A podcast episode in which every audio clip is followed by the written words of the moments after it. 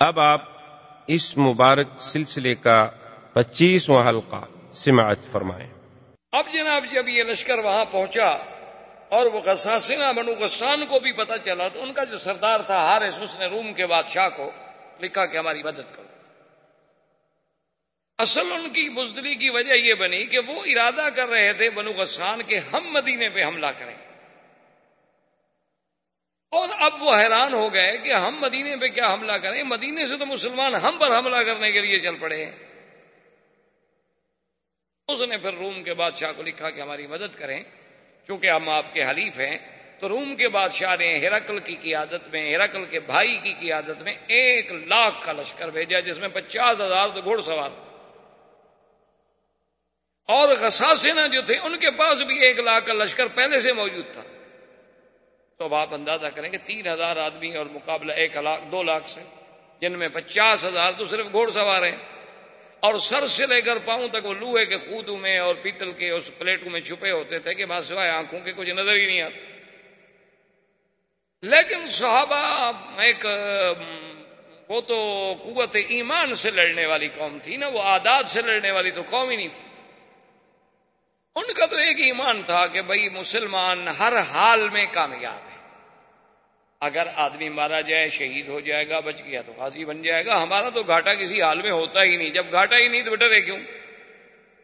ڈرتا تو وہ ہے نا جی کہ اگر مر گیا تو یہاں بھی آگ لگائیں گے اور آگے بھی جہنم کی آگ ہے۔ وہ تو ڈرے کہ بھی یہاں بھی بہت ذرا پیار کریں گے تو ذرا لکڑی قیمتی رکھ دیں۔ بڑا آدمی مر جائے گا تو سندل کی لکڑی میں جلا دیں۔ لیکن جلائیں گے آگ سے۔ تو جب ہم نے اپنی ابتدا خود آگ سے کی ہے تو آگے تو آگ ویسے تیار ہے۔ ان کو تو بڑا مسئلہ ہوتا ہے، وہ تو بڑے گھبراتے ہیں، ڈرتے ہیں کہ اب کیسے کریں، مریں۔ لیکن ایک مسلمان کے دماغ میں تو یہ ہوتا ہے کہ ٹھیک ہے جی مر گئے تو لاکھ کے، اور بچ گئے تو سوا لاکھ کے، کیا ہے؟ قاضی بن جائیں گے اور مر گئے، شہید ہو گئے۔ اور شہید کا مقام اتنا بلند ہے کہ اللہ فرماتا ہے کہ شہیدوں کو مردہ بھی نہ کرو۔ اب جب یہ لشکر وہاں پہنچا تو سب سے پہلے پرچم حضور صلی اللہ علیہ وسلم کے حکم پر حضرت زید نے لیا۔ اور انہوں نے کہا کہ بھئی اب باتیں کرنے کا وقت تو ہے نہیں۔ ان کو پیغام دیا شریعت کے مطابق جو حضور کا فرمان تھا کہ بھی تین چیزیں ہیں، ہماری یا اسلام لے آؤ یا جزیہ قبول کرو، ہمارے باج گزار بن جاؤ، ہمارے تابے بن جاؤ۔ اور نہیں تو بہنا ہو بہن کو پھر تمہارے ہمارے درمیان فیصلہ تلوار کرے گی۔ انہوں نے کہا، عجیب لوگ ہیں، دو لاکھ ہمارا لشکر ہے یہ تین ہزار آدمی ہم سے آئے تلوار سے مقابلہ کرنے کے لیے۔ تو انہوں نے اپنے پانچ، چار ہزار آدمی کو حکم دیا کہ بھائی اب دو لاکھ کو لڑنے کی کیا ضرورت ہے؟ تین ہزار کے مقابلے میں چار ہزار، پانچ ہزار، چھ ہزار بھیج دو۔ بھیج دیا، لیکن اللہ کی شان ہے کہ مسلمان اتنی طاقت سے اور اتنی قوت سے لڑے۔ اور اتنی بے جگری سے لڑے کہ بھئی شام ہو گئی اور ان کی تو کشتوں کے پشتے لگا دیے مسلمان نے اور مسلمانوں کا ایک بندہ بھی شہید نہیں ہوا۔ جب مغرب ہوئی، جنگ ختم ہوگی پہلے دور میں تو یہ ہوتا تھا نا، اب تو ریموٹ کنٹرول سے جنگیں ہوتی ہیں نا، اپنے ملک میں بیٹھو بٹن پہ ہاتھ لگاؤ، بات ختم ہو وہاں تو یہ ہوتا تھا نا کہ جب رات ختم ہوگی جو مر گئے ہیں، ان کو بھی تو اٹھانا ہے نا۔ اور پھر کوئی ایک دوسرے کو منع نہیں کرتا تھا۔ لاشیں باقاعدہ اٹھاتے تھے، وہ اپنی لاشیں لے جاتے، وہ اپنی لاشیں لے جاتے، وہ اپنے زخمی لے جاتے، وہ اپنے زخمی لے جاتے۔ یعنی عجیب جنگیں ہوتی تھی طبا اکبر نے جب مدینہ منورہ پہ حملہ کیا اپنے دور میں، حضور صلی اللہ علیہ وسلم کی ولادت سے بھی پہلے، جب مدینے پہ حملہ کیا تو عجیب اس نے رنگ دیکھا، اس نے اپنی علماء کو رحبان کو بلایا کہ یار یہ کون سا شہر ہے جس پہ ہم نے حملہ کیا ہوا؟ انہوں نے کہا جی یہ یسرف ہے۔ کہا، کیسے لوگ ہیں؟ دن کو ہمارے ساتھ لڑتے ہیں، شام کو ہمارے لیے کھانا بیچتے ہیں۔ انہوں نے کہا، میں تو اس شہر سے نہیں لڑتا، بس چلو آگے، بس چھوڑو۔ کیا لڑنا ہے؟ وہ شام کو کھانا پکا کے ہماری فوج کے لیے کھانا بھی بیچ دیں گے تم ہمارے مہمان ہو۔ اور سارا دن لڑائی کرتے کہ جب تم لڑنے آئے ہو تو ہم لڑنے کے لیے بھی تیار ہیں۔ لیکن رات ہو گئی، آپ روٹی کہاں پکاؤ گے؟ ہم آخر گھر والے ہیں، ہمارے تو بچے ہیں نا ادھر۔ کھانا تو ہم بھیجیں گے آپ اس دور میں کچھ لوگوں کے کردار تھے، کچھ روایات تھے۔ اب تو بدقسمتی یہ ہے نا کہ ہم ایک ایسے دور سے گزر رہے ہیں۔ ہم ایک ایسے عصر میں، ایسے کرن میں آ گئے ہیں کہ بھئی جس کے کوئی روایات ہی نہیں رہے، نہ اخلاق رہا، نہ کردار رہا، نہ روایات رہا، نہ کوئی مردانگی کے اصول رہے، نہ دوستی اور دشمنی کے کوئی ضابطے رہے۔ اب ہم تو بالکل کار مزلت میں گر چکے۔ جیسے کہ حالی نے کہا تھا، اے خاصا اے خاصا نے رسول وقت دعا ہے، امت پہ تیری آ کے عجب وقت اب تو ہماری لڑائی ہوتی ہے کرکٹ کے میدان میں، فلمی اداکاریں بھیج کر۔ حسینائیں عالم کے مقابلے۔ کوئی مسلمانوں کا مجھے آپ میگزین یا ایک اخبار دکھائیں جو بغیر عورتوں کے فوٹو کے بکتا ہو۔ ایک اخبار۔ اور قدرت کی بات دیکھیں کہ ایک صفحے پر روزہ رسول اللہ کا منظر ہوگا اور حضور پاک صلی اللہ علیہ وسلم کی سیرت ہوگی اور کابت اللہ کے دروازے کا منظر ہوگا اور پچھلا صفحہ کھولو تو اس پہ عورتوں کے فوٹو اندر کھولو تو فلموں کے اشتہار ہوں گے۔ یہ کون سا مسلمان ہے ہم؟ کیا ہو گیا ہے؟ کہ مسلمان ہو کر وہ عورتیں جو فلموں میں کام کرتی ہیں، وہ یہ کہتی ہیں کہ ہم مسلمانوں کی عزت ہیں۔ ہماری عزت اب طوائف ہیں اور کنجر رہ گئے۔ موسیقی ہمارے ہاں عبادت بن چکی ہے۔ کیا ہو گیا ہے؟ میں سمجھ لیکن اس زمانے میں کچھ کردار تھا تو خیر جناب، شام ہو گئی، دوسرے دن پھر لڑائی ہوئی، مسلمان نے پھر جناب مارا اور کچھ مسلمان بھی شہید ہوئے، لیکن بہت تھوڑے سے چھ دن تک متواتر کتال اتنا اتنا شدید کتال کہ وہ رومی کہتی ہیں، ہم نے دنیا میں ایسی لڑائی نہیں دیکھی، مسلمان کہتے ہیں، ہم نے بھی ایسی لڑائی نہیں دیکھی۔ اتنا شدید کتال ہوتا ہے۔ اور اسی اسنا میں اب دیکھیں مقام نبوت اور شان نبوت کے حضرت زید رضی اللہ تعالی عنہ شہید۔ اب حضور تو مدینہ منورہ میں ہے اور جنگ موتا میں حضور نے مسجد نبی میں بیٹھ کے فرمایا، صحابہ، زید شہید۔ انا للہ و انا الیہ راجعون۔ حضرت زید شہید ہو گئے ہیں پرچم جعفر نے اٹھایا۔ حضرت جعفر رضی اللہ تعالیٰ عنہ اتنی بے جگری سے لڑے کہ دشمن نے ہاتھ مارا، تلوار کا آپ کا دایاں ہاتھ کٹ گیا، آپ نے بائیں ہاتھ میں پرچم لے لیا۔ دوسرے نے تلوار کا بار کیا، آپ کا بایاں ہاتھ کٹ گیا تو آپ نے اپنے سینے کے ساتھ اس کو لگا لیا کہ پرچم نہ گرے محمد الرسول صلی اللہ علیہ وسلم۔ اتنے میں تلوار لگی، حضرت جعفر کی یہ کتف جو تھی یہاں تک نیچے سے کٹ گئی، حضرت جعفر بھی شہید ہو گئے۔ حضور صلی اللہ علیہ وسلم نے دوسری نواز میں جب حرم تشریف لے آئے تو آپ نے فرمایا اس تو جعفر، میرا جعفر بھی شہید۔ اور حضور حضرت جعفر کے گھر میں تشریف لے گئے اور ان کے بچوں کو بلایا اور سینے سے لگا رہے ہیں، چمٹا رہے ہیں، پیار کر رہے ہیں۔ تو جعفر کی بیوی آ گئی، اس نے کہا، اخبر نہیں یا رسول اللہ مجھے بتائیں بات کیا ہے؟ آپ نے کبھی ایسے نہیں کیا ہمارے بچوں کے ساتھ؟ حضور نے فرمایا، یا بنت اس تو شہید جعفر جعفر شہید ہو گیا۔ فبقا رسول حضور صلی اللہ علیہ وسلم۔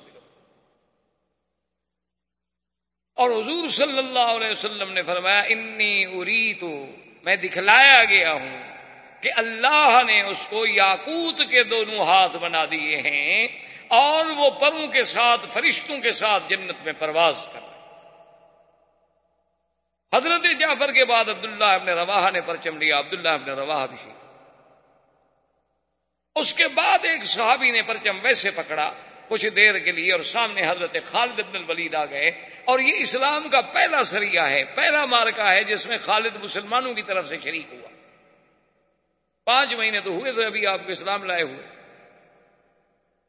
خالد ابن الولید رضی اللہ تعالیٰ عنہ کو اس نے کہا کہ دیکھو، میں نے تو پرچم ویسے پکڑ لیا ہے، میں تو کوئی کمان کرنا نہیں جانتا، مہربانی کرو، اب مسلمانوں کا پرچم تم لو۔ اس نے کہا، دیکھو حضور پاک نے تین کا نام لیا تھا، میرا تو نام ہی نہیں لیا۔ اس نے کہا اس کا مطلب یہ تھوڑا ہے کہ تمہارا بھی نام لیتے اب کسی نے تو آخر اس پرچم کو لینا ہے نا؟ تو خالد ابن ولید نے پرچم لے لیا اور جنگ روک دی اور وہ پیچھے ہٹ گئے، مسلمان پیچھے ہٹ گئے۔ حضرت خالد نے غور کیا تو دبر کیا کہ ہمارے پاس تو ڈھائی ہزار آدمی رہ گئے ہیں اور ان کا اگر ہم نے ڈھائی ہزار بھی مار دیا ہو تو دو لاکھ میں کتنی کم ہو گئے ہیں؟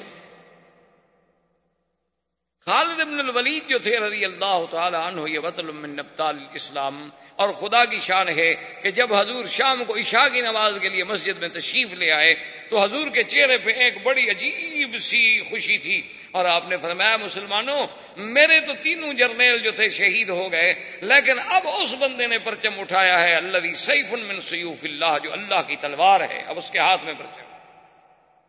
اب مسلمانوں کو کوئی شکست نہیں دے سکتا۔ اور اسلام میں یہ دو مجاہد گزرے ہیں، بطل اسلام گزرے ہیں، ایک خالد ابن ولید اور ایک حضرت زبیر ابن الفام یہ دو آدمی تھے جو دونوں ہاتھوں سے، دونوں ہاتھ میں تلوار پکڑ کے دشمن سے مقابلہ کرتے تھے۔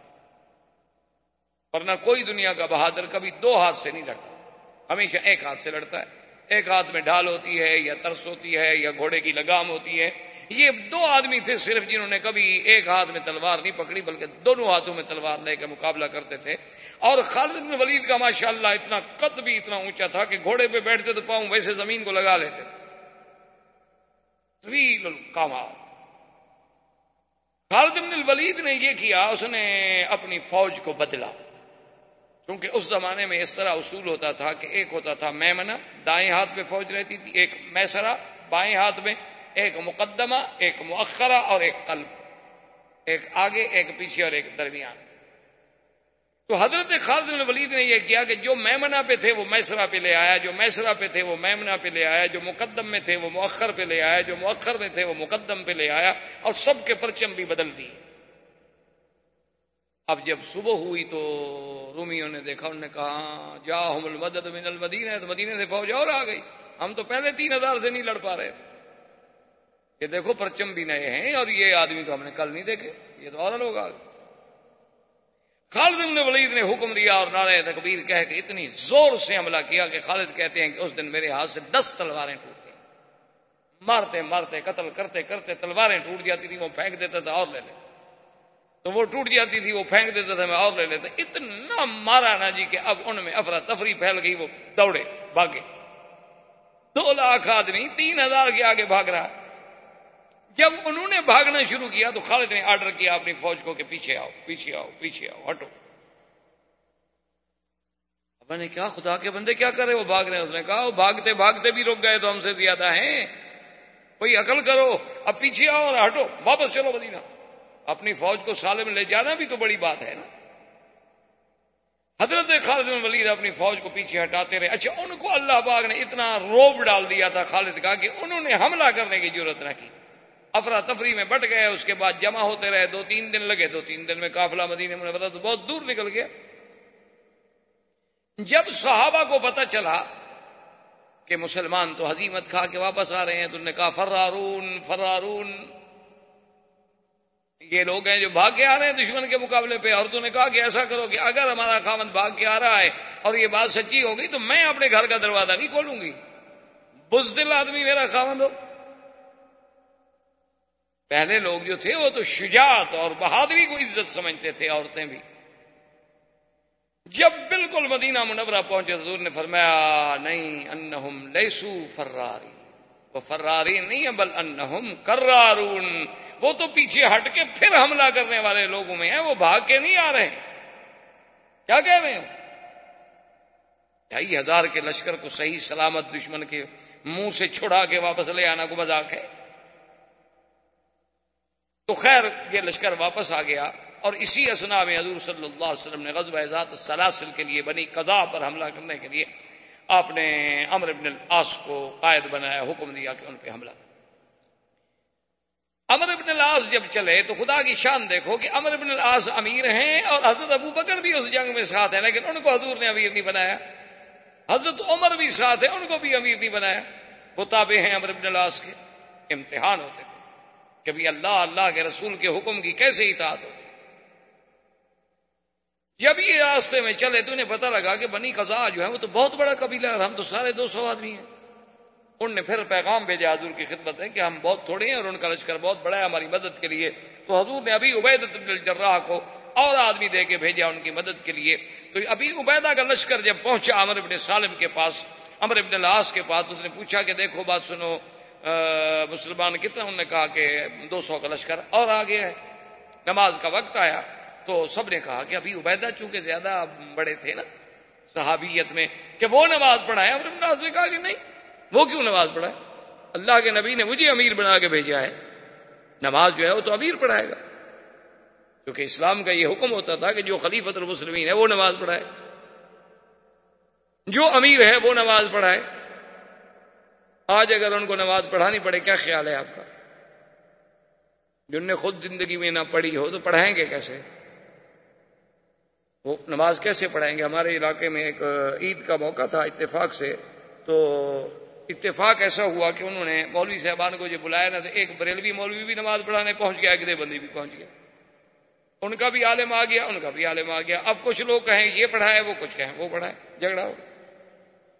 تو وہاں ایک پیر صاحب تھے، بڑے بجی، شکل، خوبصورت ماشاء اللہ اور بڑے، بہت بڑے ان کے مریدین بھی تھے، اور بڑا ان کا وقار بھی تھا، سیاسی بھی ذمہ دارہ بھی، بہت بڑے جگیردار بھی تھے۔ تو وہ جب آ گئے تو لوگوں نے کہا کہ اچھا، ایسا کرو گے، جھگڑا نہ کرو۔ اب وہ مولوی اس کے پیچھے نہیں پڑتا، وہ مولوی اس کے پیچھے نہیں پڑتا۔ تو سید بھی ہیں، آل رسول بھی ہیں، پیر بھی ہیں، ان کو محنت کرتے ہیں کہ یہ عید پڑھا تو سب لوگ ان کے پاس آ گئے انہوں نے کہا کہ جی ہم نے فیصلہ کیا ہے، لڑائی نہ ہو، آپ عید پڑھا دیں۔ اب پیر صاحب کہیں کہ نہیں بھائی، نہیں ہے، مولوی صاحبان میں سے کسی کے پیچھے پڑھ لو۔ لوگ کہیں کہ نہیں، حضرت آپ پڑھائیں لوگ کہیں دیکھو جی پیر صاحب کتنا متواز آدمی، اصل پیر نے کبھی عید پڑھائی ہو تو پڑھائے نا، اس کے لیے تو مصیبت آ گئی، پڑھاؤں کیا؟ اس بیچارے کے لیے تو عذاب آ گیا نا، وہ کہ نہیں جی نہیں، حضرت ہی علماء ہیں، ان کا ان کا نہیں، حضرت آپ آل رسول ہیں، سید ہیں، جہاں سید موجود ہو، قریشی موجود ہو، اور امام کیسے بن سکتا ہے؟ اب حضرت نے عید کے بجائے جنازہ پڑھا دیا۔ جو حضرت کو آتا تھا۔ اب سلام پھیر کے لوگ بیٹھے ہوئے ہیں کہ یہ تو نئی عید ہے۔ اس کی تکبیریں بھی الگ ہیں۔ اس کے بعد جناب یہ ہے کہ نہ کوئی خطبہ ہے، نہ کوئی بات ہے۔ یہ کون سی عید ہے؟ تو نے کہا کہ انہوں نے کہا بس ان دو حضرات کے اختلاف کا میرے ذہن پہ اتنا اثر ہوا کہ میں یہ سمجھ نہیں آیا کہ میں نے کیا پڑھا ہے۔ بہتر ہے کہ پھر عید پڑھ لوں تو پھر بریلیوں نے بریلیوں کے پیچھے پڑی دے بندیوں نے دے بندی یعنی ایک میدان میں تین عیدیں ہو رہی۔ تو بہرحال اس زمانے میں اسلام یہ کہتا ہے کہ نہیں، جو خلیفہ ہوگا، جو امیر ہوگا، وہی امام ہوگا۔ اب امر ابن اللہ مسلح پہ آ لوگوں نے کہا، خدا کے بندے، تم شان میں چھوٹے ہو، عمر میں چھوٹے ہو، اسلام میں چھوٹے ہو، ابھی عبیدہ ہیں، ابو بکر ہے انہوں نے کہا، حضور نے امیر مجھے بنایا ہے کہ تمہیں بنایا انہوں نے کہا، امیر آپ کو بنایا۔ انہوں نے کہا، پھر مسلح پہ میں کھڑا ہوں۔ پڑے اللہ اکبر سب نے نماز پیچھے پڑی حضرت عمر کو بات ناگوار گزری۔ چھوٹا آدمی ہے۔ اب راستے میں چلے تو اتنی شدید سردی تھی، اللہ معاف کرے، کہ ایسے حالات ہو گئے کہ صحابہ شدت سردی سے کانپ رہے ہیں اور خطرہ ہو گیا کہ اللہ معاف کرے کہ آدمی سردی سے مر نہ جائیں۔ تو حضرت عمر نے کہا، امیر سے کہ مہربانی کرو کافلا روکو اور حکم دو، آگ جلانے کا۔ اس نے کہا، نہیں، آگ کوئی نہیں جلا سکتا، میں امیر ہوں، حکم میرا چلے۔ آگ نہیں جلانے دی، ساری رات صاحب نے ایسے سردی میں گزار اچھا خدا کی شان ہے، انہیں خود غسل کی ضرورت ہو گئی تو انہیں تیمم کر لیا۔ اور فجر کی نماز پڑھانے کے لیے مسلح پہ بھی آ گئے۔ حسن نے کہا اللہ کے بندے، ہم وضو کے ساتھ ہیں، تم تیمم کے ساتھ ہو۔ تم امام بن رہے انہوں نے کہا امیر میں ہوں۔ انہوں نے کہا غسل کر لو، انہوں نے کہا غسل میں نہیں کرتا۔ تیم میں نے کر لیا۔ انہوں نے کہا پانی موجود ہے تو تیم کس بات کا کہا سردی ہے، میں مر جاؤں۔ تیم کے ساتھ نماز پڑھائی، جب مسلح پہ کھڑے ہوئے صاحب پھر پیچھے کھڑے ہو گئے۔ ابھی امیر کی اطاعت تو کرنی ہے، حضور کا حکم ہے۔ نماز ہو نہ ہو، جو اللہ رسول کا حکم ہے، ہم نے تعمیل کرنی ہے، نہیں ہوگی تو قضا کریں گے۔ اب کیا کریں؟ امیر جو کہے گا کریں گے تو صحیح ہے اب جناب بہرحال وہ لشکر بنی خدا کے پاس پہنچا اور اس کے ساتھ مقابلہ ہوا۔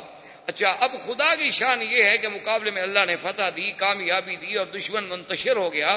جب وہ منتشر ہو گیا تو اس نے کہا کہ واپس چلو۔ حضرت عمر غصے میں۔ حضرت ابو بکر کے پاس ہے، انہوں نے کہا، یہ اچھا امیر ہے ہمارا بھائی۔ نہ آگ چلانے دیتا ہے، بغیر وضو کے حضرت نماز پڑھا دیتے ہیں۔ اب ہم جیت گئے، دشمن بھاگ رہا ہے، کہتے واپس آؤ۔ اب حکم نہ مانے تو امیر کی مخالفت ہے نا۔ حضور نے فرمایا، من عطا امیری فقط عطا انی و من اسا امیری فقط اسانی جس نے میرے بنائے ہوئے امیر کی مخالفت کی، اس نے میری مخالفت کی۔ اب مخالفت تو کر نہیں سکتے۔ حضرت ابو بکر نے کہا، فہد آیا، عمر ٹھنڈے ہو جاؤ۔ اللہ کے رسول نے، میں بھی موجود تھا، تم بھی موجود تھے، امیر اس کو بنایا ہے یا ہمیں بنایا ہے؟ نے کہا، امیر تو کہا پھر اللہ کی رسول کی مرضی۔ اور جب ہمارا ایمان ہے کہ اللہ کا رسول کوئی بات اللہ کے فرمان کے بغیر نہیں کرتے، تو پھر اعتراض کرنے کی کیا بات ہے؟ واپس آ گئے۔ بہرحال حضور کو شکایت کی گئی۔ حضور نے امر ابن العاص کو بلایا کہ بھائی تم نے بڑے صحابی کو نماز نہیں پڑھا۔ کہا، حضور امیر میں تھا۔ آپ نے فرمایا ہاں بات تو ٹھیک۔ اور نے کہا، تم نے آگ نہیں جلانے دی؟ اللہ کے بندے صحابہ ساری رات سردی میں ٹھٹرتے۔ اس نے کہا حضرت میں آگ جلاتا، دشمن کو پتہ نہ لگ جاتا کہ ہم آ رہے ہیں۔ آگ دیکھتا نہیں وہ؟ یہ بات بھی اس کی ٹھیک ہے۔ اس نے کہا اچھا پھر یہ ہے کہ تم نے تیمم کر کے نماز پڑھا دی، پانی موجود تھا۔ اس نے کہا، آپ فرماتے ہیں کہ اپنے آپ کو ہلاکت میں نہ ڈالو۔ حضرت اتنی سردی میں میں اگر غسل کرتا، میں تو مر جاتا، تو امیر کہتے بنتا؟ آپ نے فرمایا، یہ جواب بھی اس کا ٹھیک۔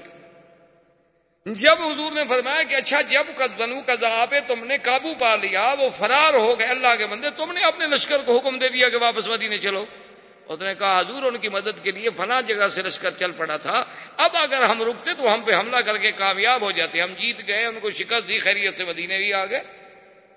فرمایا بھی بات تو اس کی ٹھیک ہے۔ حضور نے اس کی ساری باتیں تسلیم کر لی اور حضرت عمر اور صحابہ سے کہا کہ بھائی، بات اس کی بالکل صحیح ہے اور وہ جو کچھ کہہ رہا ہے، کہہ صحیح رہا۔ چل یاد اس کی بات جو ہے، مان۔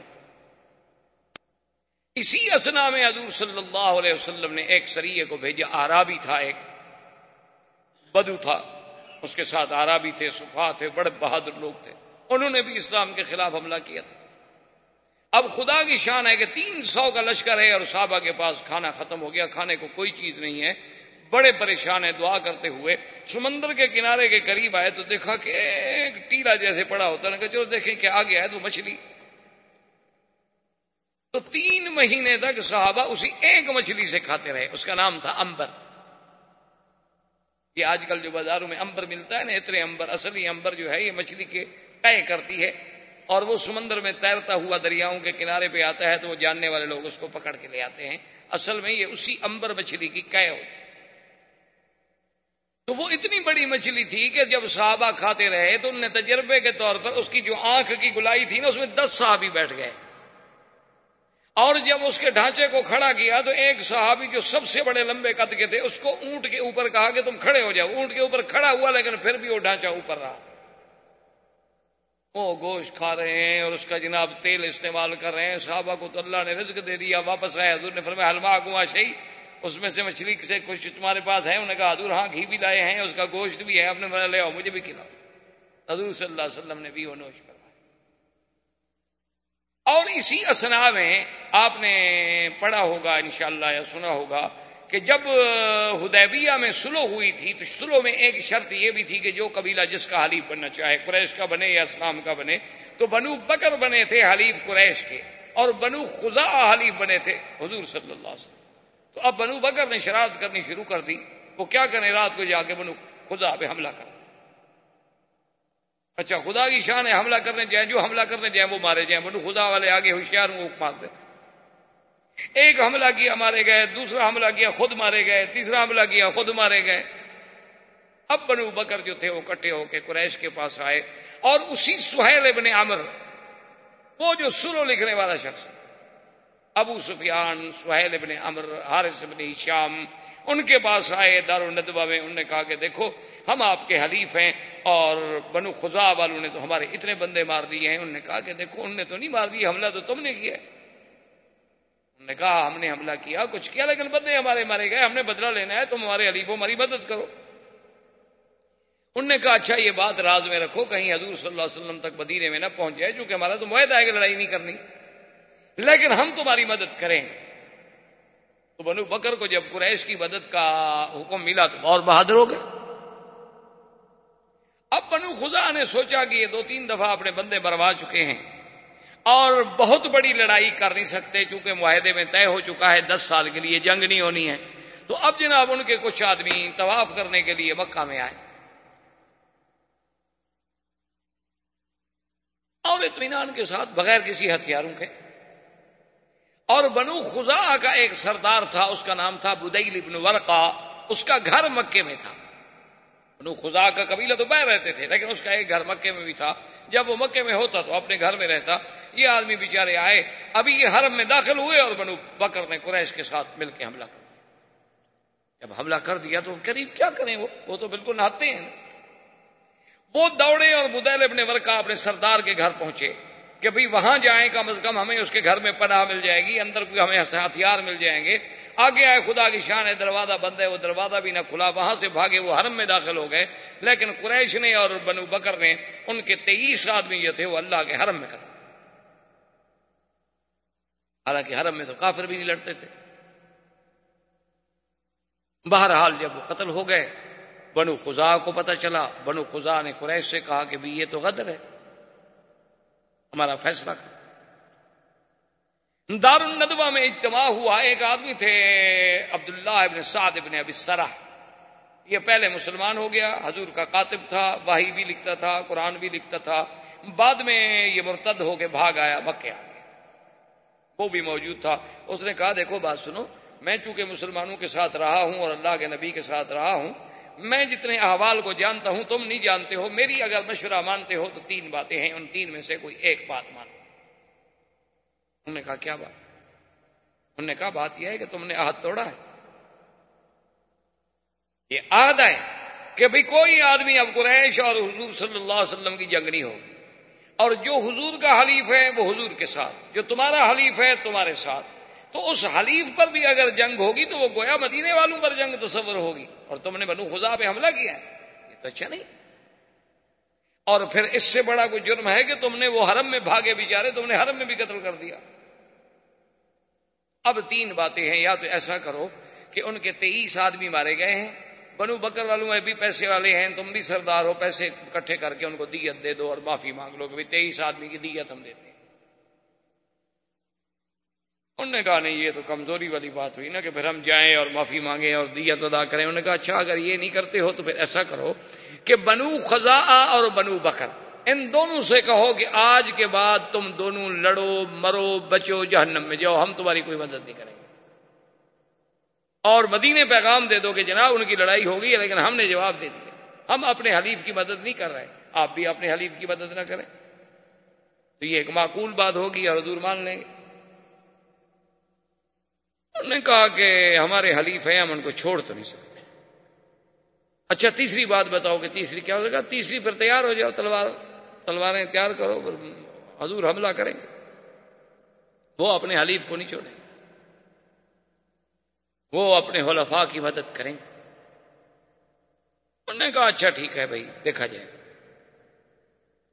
اس کے بعد انہوں نے سوچا کہ بھی معاملہ تو خراب ہو گیا ہے اور نقد عہد بھی ہم سے ہوا ہے۔ انہوں نے کہا، ایسا کرو، ابو سفیان کہ تم چلے جاؤ مدینہ منور اور کسی طریقے سے حضور صلی اللہ علیہ وسلم سے یہ کہو کہ حضور بڑا اچھا وقت گزر رہا ہے اور دیکھیں نا ماشاء اللہ آپ کو بھی اطمینان ہے، ہمیں بھی اطمینان ہے، آپ بھی اپنی دعوت اسلام دے رہے ہیں، ہم اپنا کام کر رہے ہیں۔ تو یہ عقد جو ہے نا، ہم دوبارہ آئے ہیں تجدید کرنے کے لیے اور مدت دس سال کے بجائے بیس سال۔ کا ہم چاہتے ہیں آپ کی سلو ہماری اور قائم رہے۔ اور اگر حضور نے تجدید عہد کر دی اور مدت بڑھا دی اور دستخط کر دیے تو پھر حملہ نہیں کریں گے، کیونکہ تازہ عقد تجدید ہو گیا۔ اگر وہ بنو خدا کا بدلہ لیتے تو عقد تجدید نہ کریں۔ عقد تجدید ہو گیا تو اب بنو خدا کا کیسے مدد کریں گے؟ انہوں نے کہا کہ ہاں دل کل مقیدہ یہ ہے چال، اگر اس میں ہم کامیاب ہو جائیں تو پھر تو کام بن سکتا۔ ابو سفیان کو نے کہا کہ چونکہ مکے کے سردار تم ہو، یہ کام تم کر سکتے ہو اور تو کوئی چھوٹا موٹا آدمی تو کر نہیں سکتا۔ حضور ہر کسی کی بات تھوڑی سنیں گے۔ ابو سفیان چل پڑا مدینہ شریف کے لیے۔ اور انہوں نے کہا کہ ابو سفیان، یہ کام جلدی کرو۔ حضور کو کہیں یہ پتہ بھی نہ لگ جائے کہ ہم نے بنو بکر کے ساتھ مل کے بنو خدا کو نقصان پہنچایا ہے۔ لیکن بنو خدا والوں نے ایک ان کا شاعر تھا، سالم ابن عمر اس کو بھیجا کہ تم فوراً مدینے پہنچو اور حضور کو خبر دو کہ ہمارے ساتھ یہ ہو گیا۔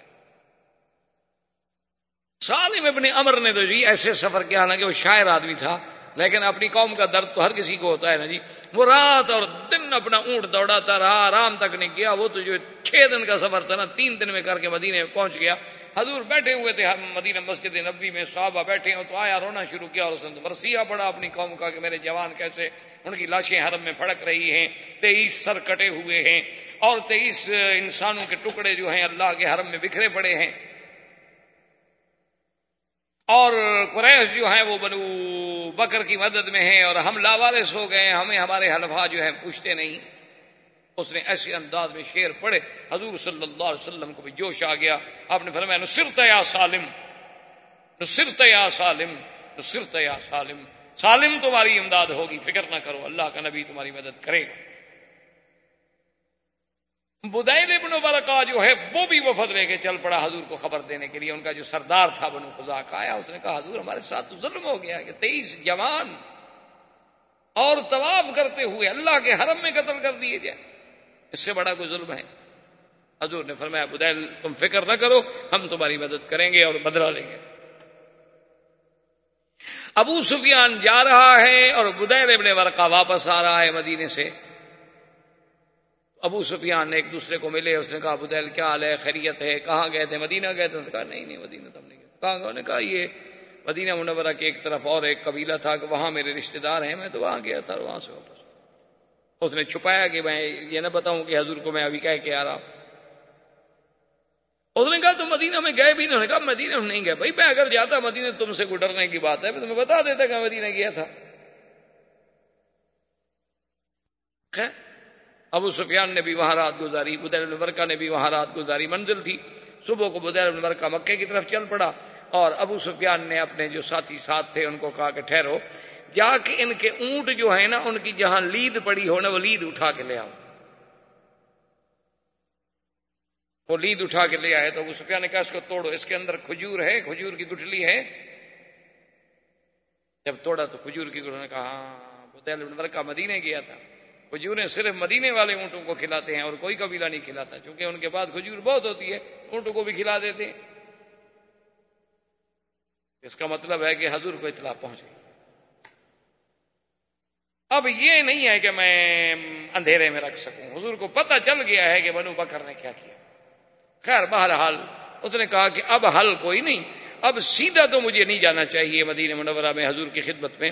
پہلے ایسا کیوں نہ کروں گا میں اپنی بیٹی کے گھر میں حبیبہ کے گھر میں جاؤں اور اپنی بیٹی جو ہے وہ حضور کی بیوی ہیں، امہات المومنین ہیں، ان کو تیار کروں کہ کوئی تھوڑی سی فضا تو ہم بار کریں نا حضور سے بات کرنے کی۔ ابو سفیان سردار تھا، سمجھدار آدمی تھا۔ جب آیا ام حبیبہ نے سلام کیا استقبال کیا اور وہاں جو ایک فراش فراش کیا ہوتا تھا؟ ایک ٹاٹ کا ٹکڑا تھا جو حضور کے لیے بچھایا جاتا تھا، وہ بچھا ہوا تھا۔ اس پہ بیٹھنے لگا ابو سفیان، تو اس نے جلدی جلدی سے فراش چیپ اٹھا لیا۔ جلدی سے کھینچا اور لپیٹ لیا۔ ابو سفیان نے دیکھا اچھا اچھا اچھا۔ کیونکہ یہ فراش اصل میں پرانا ہے اور کم قیمت ہے اور یہ مکے کے سردار کے نیچے بچھانے کے قابل نہیں ہے، اس لیے اٹھا رہی ہو تاکہ کوئی اور اچھا فراش میرے لیے بچھانا چاہتی ہے اس نے کہا، نہیں ہاضا فراش رسول اللہ و انت نجس. نے کہا، یہ میرے مدنی محمد مصطفیٰ کا بستر ہے اور تم مشرق ہو پلید ہو، اللہ کے نبی کے بستر پہ نہیں بیٹھ سکتے۔ آج ہماری بیٹیوں میں بھی اسلام کی ایسی غیرت ہے۔ جنہوں نے مونا لیزا اور ڈیانا پڑھنی ہو، اس میں کیا غیرت آئے گی بھائی؟ وہ تو وہی سیکھیں گی نا، جو کچھ ان کا کردار تھا وہ بھی وہی سیکھیں گے۔ کہ ہوٹلوں میں کیسے رہتے ہیں، گاڑیوں میں کیسے جاتے ہیں، شراب کیسے پی جاتی ہے شیمپئن کے دور کیسے چلتے ہیں، ان نے تو پھر وہی سیکھنا ہے نا، جن کی وہ متبع ہیں، جن کی اقتدا کر رہی ہے ام حبیبہ ہے، اس نے کہا ام حبیبہ اصابہ کے شر من بادی مجھ سے دور ہو کر تیرا اخلاق بھی بگڑ گیا اس نے کہا، اخلاق کی بات نہیں۔ اب تمہارے اور ہمارے درمیان میں اسلام اور کفر کی دیوار آئے میں سب سے پہلے حضور سے پوچھوں گی، ورنہ تو میرے گھر میں بیٹھ بھی نہیں سکتے، کھانا بھی نہیں کھا سکتے، رہ بھی نہیں سکتے۔ جب تک مجھے حضور اجازت دے، تو مجرے کو ہم مسلمان ہیں۔ اب باپ بیٹی کا کیا رشتہ؟ ہے حضور کی خدمت میں حضور فرا سلی تمہارا باپ ہے، احترام کرو، کھانا کھلاؤ، دعوت دو۔ ٹھیک ہے، کافر ہے تو کافر ہے، تمہارا تو باپ ہے نا۔ خیر، بہرحال اس کے بعد ابو سفیان آیا، حضور سے ملا۔ حضور نے فرمایا ہاں ابو سفیان، ماں جہاں کا کیسے آیا؟ اس نے کہا، حضور آپ کا اور ہمارا ماشاء اللہ دیکھیں کیسا خوبصورت وقت گزر رہا ہے۔ اور بڑی تمام قبائل مطمئن ہیں اور لوگ مطمئن ہیں۔ اللہ کا کعبہ آباد ہے، ہم بڑے مزے میں ہیں، آرام سے تجارت ہو رہی ہے۔ اور آپ کی دیکھیں بادشاہوں کو، ہرکل کو، بحرین میں، عمان میں، ہر جگہ دعوت جا رہی ہے۔ ہم اس لیے آئے ہیں کہ عقد تجدید فرما دیں اور مدت بھی دس سال کے لیے بڑھا دیں۔ ہم تو اس لیے حاضر ہوئے ہیں۔ حضور نے فرمایا، لا نخون ولا نغدر یا ابی سفیان۔ ابو سفیان ہم نہ تو کبھی خیانت کرتے ہیں اور نہ اپنے عہد میں کبھی قدر کرتے ہیں۔ اب یہ عہد تجدید نہیں ہو سکتا۔ نے کہا حضور کیا کہہ رہے ہیں؟ کمال ہے آپ کی، ہمارے تو کوئی شکایت نہیں ہے۔ اس نے کہا، ما فال تم بے بنی خزا ابو سفیان، تم نے بنو خدا کے ساتھ کیا کیا؟ اللہ کے حرم کا بھی لحاظ نہیں کیا۔ اور پھر عقد بھی تجدید کرانا چاہتے ہو۔ جان کے تو پاؤں کے نیچے زمین نکل گئی۔ اس نے کہا کیا ہو سکتا حضور کو تو پورا پتہ ہے۔ ابو سفیان بھاگا حضرت ابو بکر کی خدمت نے کہا، ابو بکر، انت سید القوم. تم بھی تو سردار افعل خیرن او لک شرف الى آخر الدہر ابو بکر مہربانی کرو، تم معاہدے پہ سلو کے دستخط کر دو۔ حضور نہیں کرتے، نہ کریں۔ تم بھی تو سردار ہو نا، تم بھی تو مسلمانوں کے بڑے ہو۔ تمہارا قریش پہ احسان ہو جائے گا سلو اور قیامت تک یاد کیا جائے گا کہ ابو بکر سلو کل آدمی تھا کہ چلو، اللہ کے نبی نے نہیں مان نے کہا، ابو سفیان کیا کہہ رہے حضور نے دستخط نہیں کیے میں کر دوں۔ کیا کہہ رہے ہو؟ عقل سے بات کرو۔ پدا ہوا حضرت عمر کی خدمت میں آ گیا۔ حضرت عمر نے کہا، یہی بڑی بات نہیں کہ میں تمہیں کچھ نہیں کہہ رہا۔ حضرت عمر نے کہا، مجھ سے تم معاہدے پہ دستخط کرانے آئے ہو۔ میرا یہی احسان نہیں مانتے ہو کہ میں نے صبر کیا ہوا ہے، تمہیں دیکھ رہا ہوں اور کچھ نہیں کہہ رہا، ورنہ میری تو تلوار تڑپ رہی ہے۔ تم مجھ سے معاہدہ کرانے آئے ہو، حضور کے خلاف۔ ابو سفیان، تمہارا ہمارا عہد اگر نہ ہوتا نا، اور تم ہمارے پاس مدینے میں نہ ہوتے آج۔ مہمان، قاصد، سفیر ہو۔ بس مہربانی کرو میری آنکھوں کے سامنے سے چلے۔ حضرت عثمان کے پاس آئے، حضرت عثمان نے جواب دے دیا، حضرت علی کے پاس آئے، حضرت علی نے جواب دے دیا، ابھی بھی فاطمہ کے پاس چلے گئے۔ انہوں نے کہا ابھی بھی فاطمہ، آپ بھی تو بنت رسول اللہ ہیں، آپ اس معاہدے پہ دستخط کر انہوں نے کہا امرا آیا ابھی سفیان، عقل کی بات کرو، میں عورت ہوں، عورتیں کبھی معاہدہ کرتی ہیں۔ اس نے کہا اچھا یہ چھوٹا جو ہے، کون ہے؟ اس نے کہا، حسن، میرا بیٹا ہے۔ اس نے کہا، چلو یہ دستخط کر دے اس نے کہا، چار سال کا بچہ ہے حسن۔ اس نے کہا، ایسے ایک لکیر مار دے میں قریش والوں کو تو کہہ سکوں نا کہ چلو حضور کے بیٹے نے دستخط کر دیا۔ حضور نے نہ صحیح حضور کا بیٹا تو ہے نا۔ اس نے کہا، ابو سفیان، تمہارا دماغ تو نہیں چل گیا، کیا کہہ رہے ہو؟ یہ چھوٹا سا بچہ شروع کر دے۔ جا۔ اب ابو سفیان ناکام۔ نے کہا کہ بس۔ اب میرا جو وہ طریقہ تھا نا، میرا مقصد یہ تھا نا کہ اگر کوئی ایک صحابی بھی دستخط کر دیتا تو اب باہر کے قبائل تو نہیں جانتے نا کہ حضور پاک نے دستخط کیے ہیں یا قبیلے نے، کسی ابو بکر، عمر، عثمان نے دستخط کیے میں تو شور کر دیتا نا کہ صحابہ نے دستخط کر دیے معاہدہ ہو گیا اور اس کے بعد معاہدہ توڑ رہے ہیں۔ بہرحال ابو سفیان واپس آ گیا اور حضور صلی اللہ علیہ وسلم نے سیدہ عائشہ صدیقہ رضی اللہ تعالی عنہ کو حکم دیا کہ جہزی عائشہ میرے لیے سامان تیار۔ حضرت ابو بکر آئے، دیکھا بی بی عائشہ حضور کی زرے ہیں، حضور کی تلواریں ہیں، حضور کا سامان صاف کر رہی ہیں تیار اس نے کہا این عائشہ، کیا تیاری ہو رہی ہے؟ اس نے کہا، لا عالم یا آبت. حالانکہ اس کو پتا تھا۔ لیکن راز ہے رسول اللہ کا، بیٹی اپنے باپ کو بھی نہیں بتا کہا، اللہ کے نبی کا راز انہوں نے کہا، ابا جان، مجھے نہیں پتا۔ حضور صلی اللہ علیہ وسلم نے بڑے بڑے صحابہ کو حکم دیا کہ تیاری کرو، لیکن یہ کسی کو پتا نہیں کہ کہاں جانا آخر جب لشکر مکمل طور پہ تیار ہو گیا تو ساڑھے تین ہزار کا لشکر لے کر حضور مدین منورہ سے نکلے اور کسی کو پتا نہیں کہ کہاں جانا اللہ بعد روایات میں ہے کہ ابا بکر ان دو کو پتا باقی کسی بھی سا اور دیکھیں، پھر اس زمانے میں سیرت کردار رسول اور سیرت رسول میں دیکھیں کہ حضور بحثیت ایک جرنیل۔ حضور نے حکم دیا کہ جتنے راستے مکے اور مدینے کے جانے والے جتنے سڑکیں ہیں، ظاہر کی، خفیہ، چوری کی پہاڑوں کے اندر کی، سب پر اپنی سیکورٹی عمر، اپنے محراس پہرے دار لگا دو۔ جو مدینے آنا چاہے، اس کو مت روکو، آنے دو۔ اور جو مدینے سے نکلنا چاہے اور کہیں جانا چاہے، اس کو پکڑ لو، اس کو نہ جانا مقصد یہ تھا کہ جو باہر سے مدینے آ رہا ہے تو آ جائے اپنا کام کرے۔ لیکن جو مدینے سے نکل رہا ہے، وہ کہیں مکے والوں کو جا کے بتا نہ دے کہ لشکر تیار ہو کے آ رہا ہے۔ سارے راستوں پہ حضور نے پیرے بٹھا دیے اور اسی اسنا میں حضور پاک نے فرمایا، یا علی، حضرت علی حضرت نے فرمایا زبیر بن العوام نے کہا حضر یا رسول اللہ نے فرمایا، فاتو روزت خاخن فإن بها زعینت ومعها کتاب۔ کہ فلاں خفیہ راستے سے روزہ خاک پہ پہنچو جلدی۔ وہاں ایک اونٹنی پہ ایک عورت جا رہی ہے، اس کے پاس ایک خط ہے جو بکے والوں کے پاس لے کے جا رہی ہے ہمارے خلاف۔ اس عورت کو بھی اور خط کو برامد کر کے پیش کر۔ حضرت علی اور حضرت زبیر العوام نے اپنے ساتھی لی اور گھوڑے دوڑایا اور دوڑ پڑے۔ اور وہ اونٹنی پہ جا رہی تھی، یہ گھوڑوں کا سفر تھا ماشاء اللہ اور پھر گھوڑے دوڑانے والا بھی زبیر اور حضرت علی ہو، تو گئے تو اسی این اسی جگہ رو دے، خاک پہ وہ اونٹنی پہ جا رہی ہے، ایک اور جا کے پکڑا، عقیفی، ٹھہر گیا۔ یہ عورت بھی طوائف تھی اناک اس کا نام تھا۔ جیسے بت پرستی بہت پرانی ہے نا، اسی طرح طوائف پرستی بھی بہت پرانی ہے۔ یہ بھی ابتدا سے ہے۔ تو اس کا نام اناک تھا۔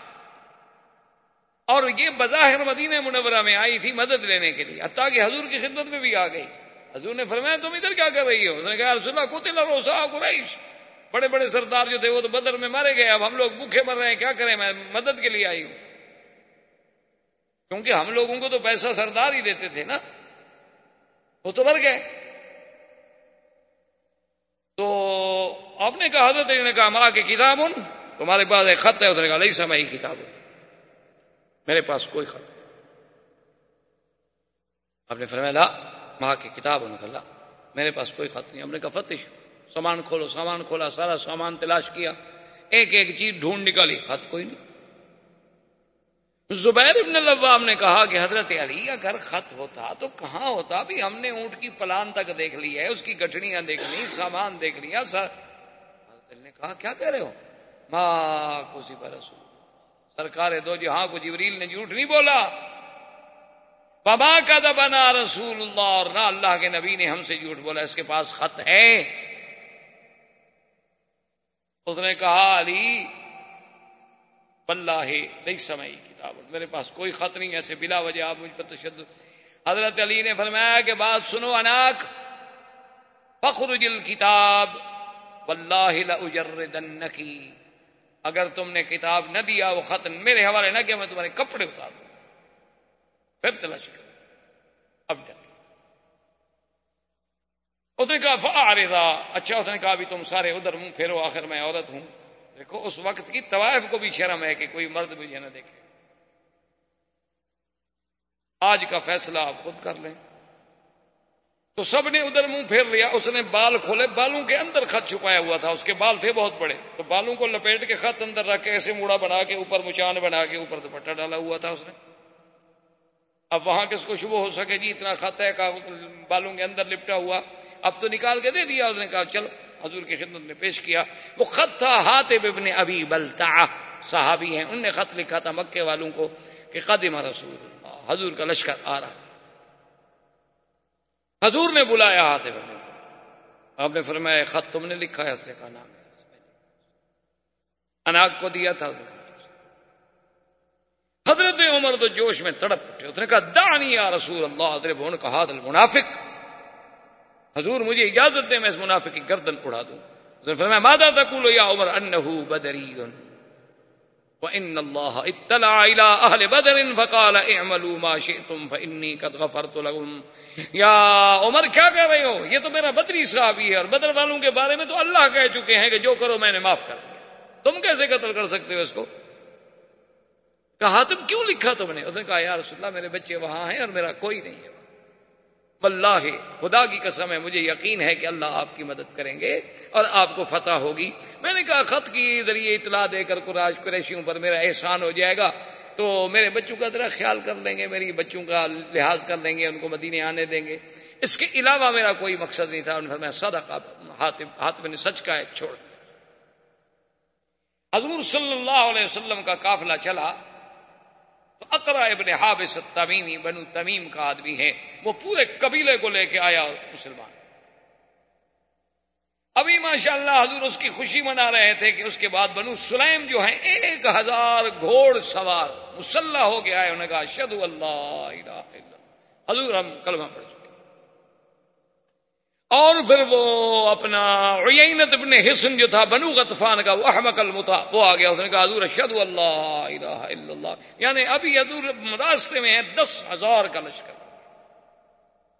مدینے سے چلے تھے تو ساڑھے تین ہزار تھے۔ ابھی دو چار منزلیں حضور نے طے فرمائی ہیں اور قبیلے کے قبیلے دوڑے آ رہے دس ہزار کا لشکر ہے، جرار، گھوڑ سوار، اونٹوں پہ سوار، سلا اسلحہ مقاتل حضور صلی اللہ علیہ وسلم نے لشکر کو چلایا اور آپ نے طائف کی طرف توجہ کی۔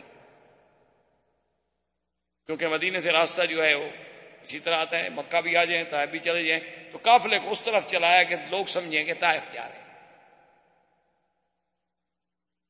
بنی حوازن، اب صاحبہ نے کہا، انہو یرید بنی حوازن۔ اب حضور کا ارادہ جو ہے بنی حوادن کے ساتھ جنگ کا ہے، کیونکہ وہ طائف کے راستے میں آباد تھے، تو سب لوگوں کا دماغ اسی طرف چلا گیا کہ یوری تو بنی حوازن یوری تو بنی حوازن بنی حوازن کے ساتھ جا رہے ہیں، بنی حوازن کی طرف چل رہے ہیں۔ جب این حضور صلی اللہ علیہ وسلم طائف اور بنی حوازن کے قریب آئے ہمارا صحاب ہوئی مکہ کیا مکے کی طرف رخ کر۔ حضور صلی اللہ علیہ وسلم مکہ کی طرف چل آپ اندازہ کریں رازداری کا کہ مدینے سے قافلہ چلا رہے ہیں، قافلے میں دس ہزار تو مقاتل ہے صرف۔ پھر بچے بھی ہیں، عورتیں بھی ہیں۔ اور مدی، مکہ شریف سے چار میل کے فاصلے تک کسی کو پتہ نہیں چلنے دیا حضور نے کہ ہم مکہ جا رہے ہیں۔ ماں سوائے ابو بکر، عمر۔ اب حضور صلی اللہ علیہ وسلم نے صحابہ کو حکم دیا کہ فتح ہوئی مکہ۔ مکہ کی طرف توجہ کرو۔ اچھا خدا کی شان ہے کہ بدیل ابن ورقا وہ جو بنو خدا کا سردار تھا، وہ روزانہ شام کو نکل کے مکے سے باہر آتا تھا، دو دو چار چار میل سفر کر کے، کہ حضور کی مدد کب آتی ہے؟ اس کو یہ خیال تو نہیں تھا کہ حضور لشکر لے کے آ جائیں گے۔ یہ تھا کہ بھی دو سو، چار سو، پانچ سو، ہزار آدمی بھیج دیں گے ہماری مدد کے لیے۔ اسی اسنا میں ایک دن اتفاق کی بات دیکھیں کہ ابو سفیان نکلا حکیم ابن ہزام نکلا اور ادھر سے بدیر ابن برکا نکلا۔ وہ ادھر سے، وہ ادھر سے، وہ ادھر سے۔ سب نکلے کہ مکے کے باہر جا کے ذرا معلومات کریں۔ کچھ معلوم ہوا تھا ابو سفیان کو کہ بھی کوئی لشکر جو ہے بنی حوادن کی طرف متوجہ ہے مسلمانوں کا۔ وہ دیکھا، دیکھیں تو صحیح بھی واقعی وہ بنو حوادن کی طرف ہے، کہیں ادھر تو نہیں آ رہے۔ تو یہ جب تینوں نکلے تو رات کا وقت تھا اور آگے تو آ گئے۔ کھانے پک رہے ہیں، آگ جل رہی ہے۔ اب دس ہزار آدمی آگ جلا رہا ہو تو کتنی جگہ پہ آگ ہوگی؟ ابو سفیان کھڑا ہو گیا بدیل ابن برکا آیا، اس نے کہا بدیل من اولا یہ کون ہے اس نے کہا اللہ اللہ جانتا ہے، بنو حوازن، یمکن ہے بنو حوازن ہوں. کہا، بنو حوازن کا کیا کام؟ اور بنو حوازن اتنے تو نہیں ہیں کہ اتنا بڑا لشکر ہو۔ من ہم؟ اس نے کہا اچھا ہو سکتا ہے بنی خدا میرا قبیلہ ہو۔ بنو بکر کے خلاف لڑنے کے لیے تیار رکھا نہ عارف ہو بنو خدا میں جانتا ہوں تمہارے قبیلے میں اتنے لوگ ہیں اس میں۔ یہ کون ہے؟ اس نے کہا، مجھے پتا نہیں۔ میں تو خود دیکھ کہہ رہا ہوں نے کہا، نہیں نہیں، تمہیں پتا ہے، تم اس وقت کیوں نکلے ہو اسی راستے پر؟ انہوں نے کہا، تو تم کیوں نکلے ہو؟ اس نے کہا، ابو سفیان، تو مکے کے سردار ہو، تو میں بھی بنو خدا کا سردار ہوں، تم کیوں نکلے ہو اس وقت؟ حکیم ابن حضام کیوں نکلا ہے اس وقت؟ جیسے تم نکلے ہو ویسے میں نکلا ہوں۔ یہ کیا بات ہوئی کہ مجھے پتا ہے؟ چلو کرتے چلتے ہیں وہاں لشکر کی طرف۔ وہاں جا کے پوچھتے ہیں کہ کون ہے؟ اس نے کہا اچھا ہمیں والے جانا چاہتے ہو۔ ہم سمجھ گئے کہ یہ مسلمان ہے تمہاری مدد کے لیے آئے۔ اس نے کہا، نہیں نہیں، مجھے نہیں پتا، مسلمان ہے نہیں ہے چلنا ہے تو چلو، ہم چلتے ہیں تھوڑا سا اب وہ کہاں جائیں؟ لیکن ابو سفیان ڈر گیا، اس نے کہا، اتنا بڑا لشکر۔ اور خدا کی شان دیکھیں جی عباس ابن عبد المطلب عم رسول اللہ، صلی اللہ کے چچا اور محبوب چچا۔ خدا کی قدرت ہے، وہ انتظار میں تھے۔ اسلام ان کے دل میں پہلے داخل ہو چکا تھا۔ انہیں پتہ چلا کہ مسلمانوں کا لشکر آ گیا ہے۔ وہ جناب رات کو نکلے اور سیدھے کیمپ میں جب آئے، پوچھا، کون نے کہا؟ مسلمان کا آئی نا رسول اللہ۔ حضور کہاں ہے اچھا حراس میں جو تھے یعنی جو جسے آپ کہتے ہیں سیکورٹی تو اس پہ حضرت عمر تھے۔ حضرت عمر نے عباس کا آواز پہچانا، کہا، عباس عباس ہو تم۔ اس نے کہا عمر، زیادہ بات نہ کرو دلہ نہیں رسول اللہ۔ اس نے کہا، میں تمہیں حضور کا خیمہ بتاؤں۔ میں آ رہا ہوں تیرے پاس، میں ابھی بدلا لیتا ہوں۔ کہا شد اللہ، میں تو مسلمان ہو چکا ہوں، خدا کے بندے۔ حضور نے جب آواز سنی، کہا، عباس عباس، میرا چاچا اتنے میں عباس پہنچے، انہوں نے کہا شد اللہ الہ الا اللہ واشهد ان محمد رسول اللہ ففرح رسول اللہ فکبر فقال اللہ اکبر اللہ اکبر حضور نے فرمایا کہ اے مسلمانوں، اس سے بڑی خوشی میرے لیے کیا ہو سکتی ہے کہ آج مکے میں سے میرا چاچا مسلمان یہ سب سے بڑی تمہارے لیے سعادت ہے۔ عباس نے کہا، حضور میں تو کلمہ پڑھ لیا، میں تو مسلمان ہو گیا، لیکن ایک بات کروں، ناراض تو نہیں ہوں گے آپ؟ حضور نے فرمایا تو میرے چاچا ہو، جو بھی بات کرو، کیوں میں ناراض کیوں ہوں گا بات کرو؟ اس نے کہا، حضور، اتنے بڑے لشکر سے اگر قریش پہ حملہ ہوا نا، تو تمہاری قوم کا ایک بچہ بھی نہیں بچے تمہارا مقابلہ نہیں کر سکتے. وہ دن ختم ہو گئے. یہ دس ہزار کا لشکر جرار ہے. اس کا کون مقابلہ تو حضور نے فرمایا، عباس، تم نے دیکھا نہیں انہوں نے کیا قدر کیا؟ اس نے کہا، حضور نے تو جو قدر کیا، میں کہتا ہوں، اب بھی ان کو معافی دے. ورنہ پھر قریش کا تو کوئی بچہ بھی نہیں بچے۔ حضور نے فرمایا، عباس، تم تو مسلمان ہو گئے، قریش تو مجھ سے معافی نہیں مانگ رہے نا کہ میں معافی دوں۔ انہوں نے کہا دور پھر مجھے اجازت دے میں جانے دیں، ابو سفیان سے جا کے بات کرتا ہوں، ورنہ قریش نہیں بچیں گے۔ ایک بچہ بھی نہیں بچے گا مکے میں۔ اتنے لشکر نے جب حملہ کر دیا، تو ایک بچہ بھی نہیں بچا۔ کیونکہ بنو سلیم ہیں، بنو غطفان ہیں، اور پھر وہ بنو خدا ہیں جن کے تیئیس آدمی مرے ہوئے تھے۔ بنو تمیم ہیں اور مہاجرین و انصار ہیں۔ حضور ان کے دنوں میں تو وہ کفار قریش کے خلاف جو لاوا ہے، پک رہا ہے، کون بچے گا؟ مہربانی کرو، ورنہ مکے میں قتل عام ہو جائے حضور نے فرمایا اچھا اس نے کہا، حضور ایسا کریں کہ مجھے کوئی نشانی بھی دیں آتا ہو بغلتا ہو۔ حضور نے اپنا بغلہ دیا کہ میرے خچر پہ بیٹھ کے جاؤ۔ تو حضرت عباس حضور کے خچر پہ مکہ کی طرف روانہ ہوئے۔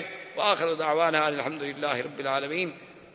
برادران اسلام واجب الاحترام بزرگوں، دوستوں، بھائیوں، عزیز نوجوانوں، اس سلسلہ درس میں دروس سیرت پاک صلی اللہ علیہ وسلم کے ضمن میں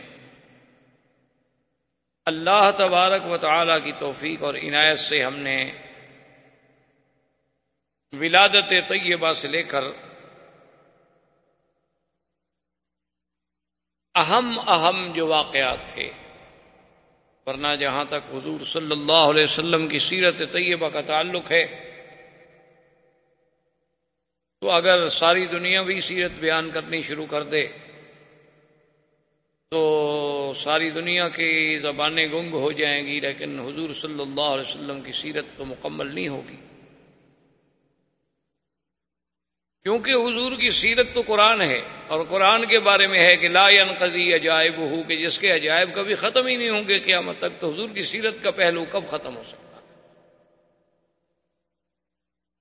یہ تو صرف یہ بات ہوتی ہے کہ ہم کچھ دروس، کچھ اہم واقعات صلی اللہ علیہ وسلم کے چن کر اپنے اپنے علمی بساط کے مطابق مسلمانوں کے سامنے رکھیں کہ شاید ان کی زندگی کسی ایک گوشے سے بھی منور ہو جائے۔ شاید ان کو رہبری مل جائے بٹکے ہوں کو راستہ مل جائے، بھولے ہوں کو بات یاد آ جائے۔ تو اس زمین میں ہم پہنچے تھے حضور صلی اللہ علیہ وسلم جب مکہ کے لیے فتح مکہ کے موقع پر تشریف لائے۔ تو یہ حضور صلی اللہ علیہ وسلم کی قیادت کا یعنی آپ اندازہ فرمائیں کہ اتنا عظیم کارنامہ تھا کہ حضور صلی اللہ علیہ وسلم جب کوئی سفر فرماتے تھے تو کبھی اپنے اصحاب کو بھی خبر نہیں دیتے تھے کہ ہم نے کہاں سفر کرنا ہے، کہاں جانا ہے اور ہمارا منزل مقصود جو ہے، ٹارگٹ جو ہے وہ کیا ہے؟ بلکہ ہمیشہ حضور صلی اللہ علیہ وسلم اپنے صحابہ کو عمومی بات کہتے تھے جس سے کوئی اندازہ قائم نہ کر سکے۔ یعنی آپ آج دیکھیں کہ چودہ سو سال کے بعد آج ہم دنیا آپ سمجھتے ہیں کہ کتنی ترقی کر چکی ہے۔ اب تو پوری دنیا جو ہے یعنی جسے کہا جاتا ہے جی کوئی گلوبل ولیج بن چکی ہے۔ تو اس میں بھی یعنی ہم حیران ہوتے ہیں کہ ابھی دو سال پہلے کی بات ہے کہ میں سفر میں تھا، تو وہاں کی حکومت نے، بہرحال اللہ نے جزائے خیر تو فرمایا، میرا مقصد تو نہیں تھا، نہ مجھے پتا تھا، نہ میری خواہش تھی، نہ تمنا تھی، نہ مجھے علم تھا۔ تو گورنمنٹ نے کچھ سیکورٹی سیکورٹی کا انتظام کیا اسکارڈ وکارڈ یہ وہ حفاظت رہے، حالات ٹھیک نہیں ہے تو اتفاق سے وہ جو سیکورٹی کا انچارج تھا ایس پی وہ میرے جاننے والوں میں تھا۔ تو وہ مجھے ملنے کے لیے آیا صبح۔ انہوں نے کہا کہ جی ہمیں تو ایک فائدہ ہو رہا ہے آپ کی سیکورٹی سے کہ ہم جلسے سن رہے ہیں، تقریریں سن رہے ہیں، ہمارا تو بھلا ہو رہا ہے۔ آپ تو تنگ ہیں کہ آپ کی آزادی میں خلل ہے۔ لیکن اس نے کہا کہ مکی صاحب، اصل آج کل اگر سیکورٹی ہوتی ہے، ہمارے اسکارڈ یا ہماری حفاظتیں ہمارے گن میں یہ کچھ نہیں کر سکتے، بلکہ الٹا ہم تو نقصان دہ ثابت ہوتے اصل سیکورٹی یہ ہے، جہاں تک ہم نے پڑھا ہے، دیکھا ہے، سیکھا ہے، یہ ہے کہ آپ اپنے پروگرام سے کسی کو باخبر نہ کریں۔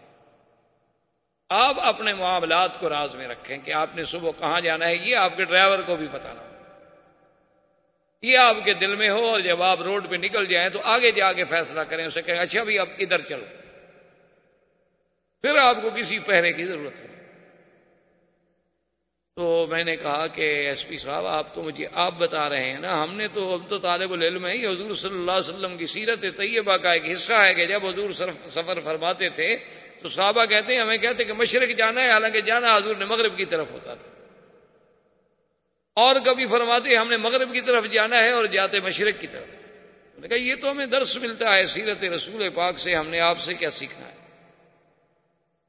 تو اب آپ اندازہ فرمائیں کہ ساڑھے چار سو کلو میٹر مدینہ منورہ سے مکہ مکرمہ کا فاصلہ ہے اور دو آدمی نہیں، دس ہزار کا لشکر لے کر مدینہ منورہ سے چلنا اور مکے کے پہنچنے تک مکے والوں کو خبر نہ ہو کہ لشکر آ رہا ہے۔ یعنی آج آپ دنیا میں کوئی ایسا جرنیل پیش کر سکتے، اتنا بڑا لشکر لے کے اور پیدل اونٹوں پر، گھوڑوں پر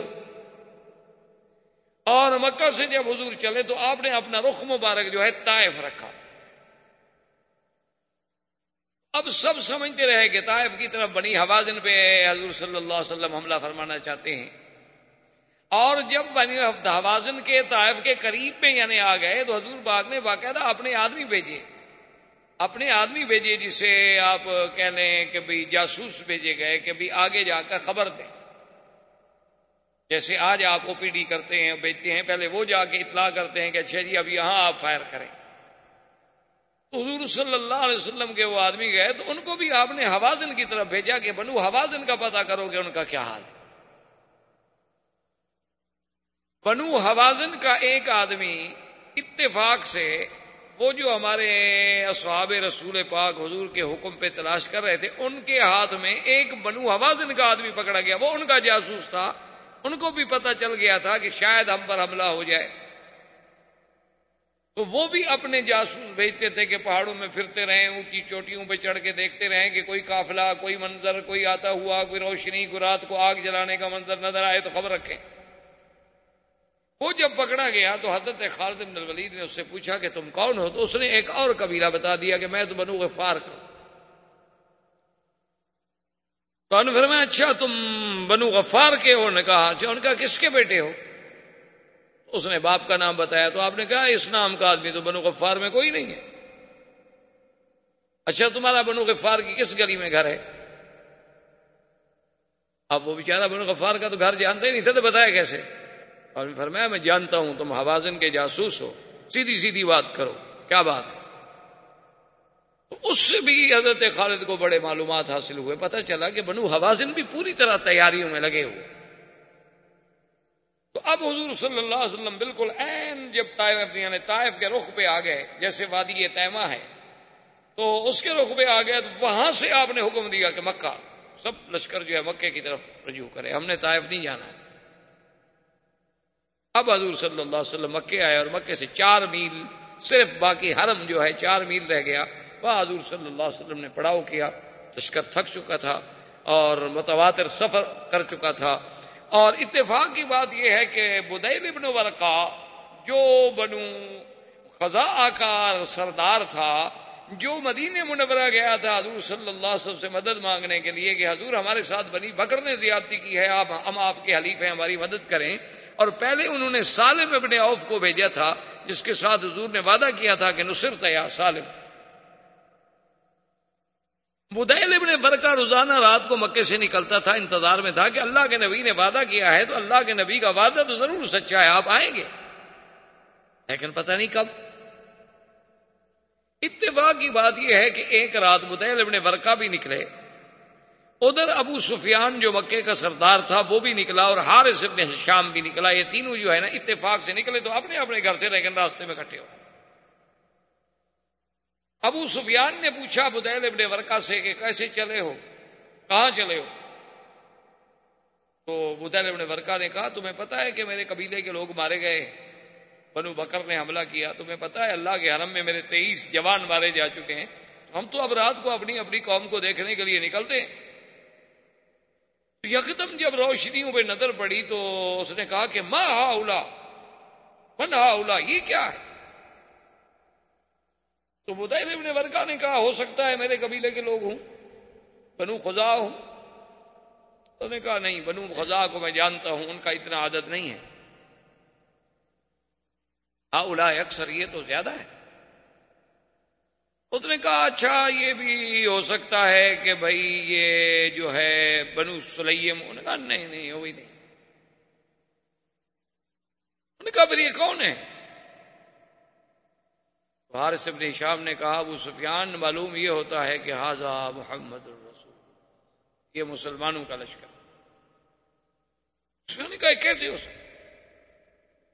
اس نے کہا، کیسے ہو سکتا ہے؟ بہرحال اب تو ہو گیا۔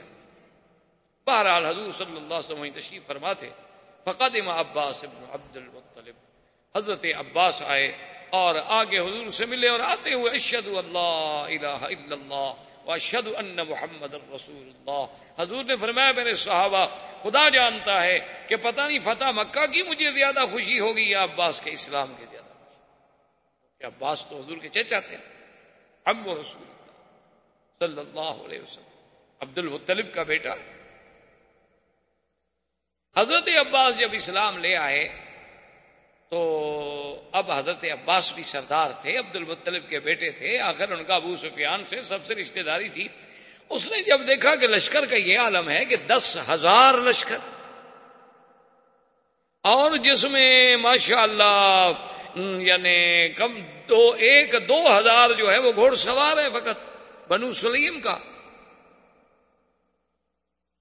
تو عبد المطلب عباس نے انداز لگا اس نے کہا کہ بھئی اگر یہ لشکر وطن یعنی قوت اور زور سے، لڑائی سے مکے میں داخل ہوتا ہے تو پھر قریش کا کوئی بچہ بھی نہیں بچ اس نے کہا کہ میں کوئی حل سوچوں۔ اس نے کہا، حضور اچھا الحمدللہ، میں مسلمان ہو گیا، مجھے اجازت ہے، میں ذرا ابو سفیان سے بات کروں۔ حضور نے فرمایا ہاں بالکل بات کروں عباس ابن عبد المطلب دوڑے اور سیدھے ابو سفیان کے پاس نے کہا، ابو سفیان، حل علم تھا، پتہ لگا ہے تمہیں کیا ہو گیا؟ اس نے کہا ہاں میں نے رات دیکھا، ہے، بڑا لشکر اس نے کہا، بڑا لشکر نہیں، دس ہزار مقاتل ہیں فقط۔ دس ہزار آدمی صرف وہ ہیں جنہوں نے جنگ لڑنی ہے۔ اور اندازہ کرو کہ دس ہزار جو آدمی صرف فوج لے آ سکتا ہے، تو پیچھے بھی تو آخر مسلمان ہیں نا۔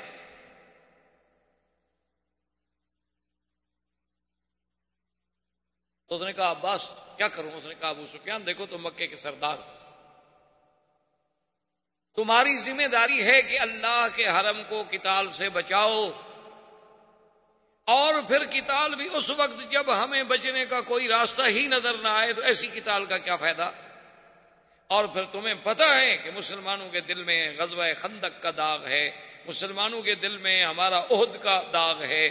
مسلمانوں کے دل میں ہمارے ان کے حلیف جو ہیں بنو خزا ان پر حملہ کرنے کا داغ ہے، وہ تو جلے بھنے ہوئے آئیں گے، وہ تو ہمارے بچے بچے کو تہ تہ کر دیں گے۔ ان کا مادہ آفر، اس نے کہا ایک ہی حل ہے، چلو حضور کی خدمت۔ اب کوئی حل نہیں بچنے کا۔ اب ایک ہی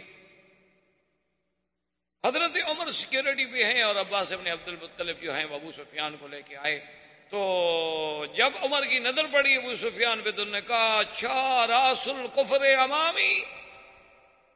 آج کفر کا سردار جرد کر کے مسلمانوں کے لشکر میں آ رہا ہے۔ عباس وہیں سے زور سے بولے، انہوں نے کہا، عمر اجر تو ہوں اجر تو ہوں میں اس کو پناہ دے چکا ہوں، وہ میری پناہ میں آئے ہمیں حضور تک جانے دو۔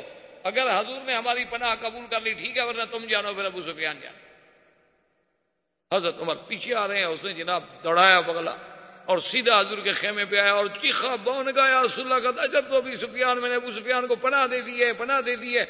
برائی عمر عمر پیچھے تلوار لے کے آ رہا ہے۔ حضور نے فرمایا کہ عباس، جس کو تم امان دے چکے ہو، اس کو ہماری بھی امان۔ عباس، جس کو امان دے دے، اس کی امان میں توڑ سکتا ہوں۔ ابو سفیان آ گیا اور اس نے دیکھا حضور نے فرمایا، ابو سفیان، تم ابھی تک سوچ رہے ہو اسلام کے بارے میں اب بھی تمہیں اسلام کی حقانیت کا پتہ نہیں چلا۔ اب بھی تمہیں سمجھ نہیں آئی کہ میں جو کچھ کہتا تھا وہ حق ہے۔ اب بھی تمہیں سمجھ نہیں آیا کہ تم جس کو ایک یتیم مکہ سمجھ کے مکے سے ہجرت پہ مجبور کر رہے تھے، آج اللہ نے اسے کیسے اپنی پوری قوت و طاقت کے ساتھ مکے میں بھیجا ہے۔ تمہیں یاد ہے کہ میں نے کہا تھا دے رہا الدین، کل اللہ میرے دین کو ہر دین پہ غالب کر دیں گے۔ کیا سوچ رہے ابو سفیان نے کہا شد اللہ الہ الا اللہ شد ان محمد رسول اللہ. حضور میں مسلمان ہوں، میں کلمہ پڑھتا ہوں، لیکن محدثین نے لکھا ہے کہ اس وقت کلمہ تو ابو سفیان نے پڑھ لیا، لیکن اسلام پوری طرح دل میں داخل نہیں ہوا۔ کلمہ تو پڑھ لیا اس لیکن خوف سے، ڈر سے، ڈر کے۔ حضرت عباس نے کہا کہ، یا رسول اللہ، ابو سفیان، رئیس القوم ابو سفیان ایک قوم کا سردار ہے، آپ اس کو کچھ عزت بھی تو دیں نا، وہ اسلام لے آیا ہے تو اس کو بھی تو کوئی شرف بخشے نا، کوئی عزت دیں آپ نے فرمایا اچھا اعلان کر دے کہ من دخل دار ابھی سفیان فلح امان۔ جو ابو سفیان کے گھر میں چلا جائے گا، ہم اس کو بھی امان۔ ابو سفیان نے کہا، یا رسول اللہ، میرا گھر کتنا بڑا ہے کہ سارے قریش اس میں آ جائیں گے۔ اب نے فرمایا اچھا من دخل المسجد الحرام فلح امان، جو مسجد الحرام میں چلا جائے، اس کو بھی امان کہا، حضور، مسجد الحرام کتنی بڑی ہے، یہ تو اب بڑی ہو گئی نا۔ اس وقت چھوٹی تھی مسجد۔ حضور نے فرمایا اچھا من الکسلاح فلح امان، جو ہتھیار پھینک دے، اس کو بھی ہم امان دیں گے۔ اس نے کہا، حضور، ایسے بعض آدمی ہتھیار اتفاق سے نہیں بھی پھینک سکتا۔ تو حضور نے کہا، من اغل قباب ہو فل امان. جو اپنے گھر کا دروازہ اندر سے بند کر کے اپنے گھر میں بیٹھ گیا، اس کو بھی امان. اب ابو سفیان خوش ہو گیا کہ چلو میں مسلمان تو ہو گیا، لیکن مکے والوں کے لیے میں تو اتنا بڑا امان کا سرٹیفکیٹ لے کے جا رہا ہوں. میں تو اب بھی اپنی قوم کو بچا رہا ہوں. ابو سفیان واپس مکہ نکلا، لیکن حضور نے حکم دیا، آپ نے فرمایا، عباس، فلاں پہاڑ پہ جا کر کھڑے ہو جانا اور جب تک یہ پورا لشکر نہ گزر جائے، ابو سفیان کو آگے نہیں جانے دینا. حضور چاہتے تھے کہ قوت اسلام دیکھے، شوکت اسلام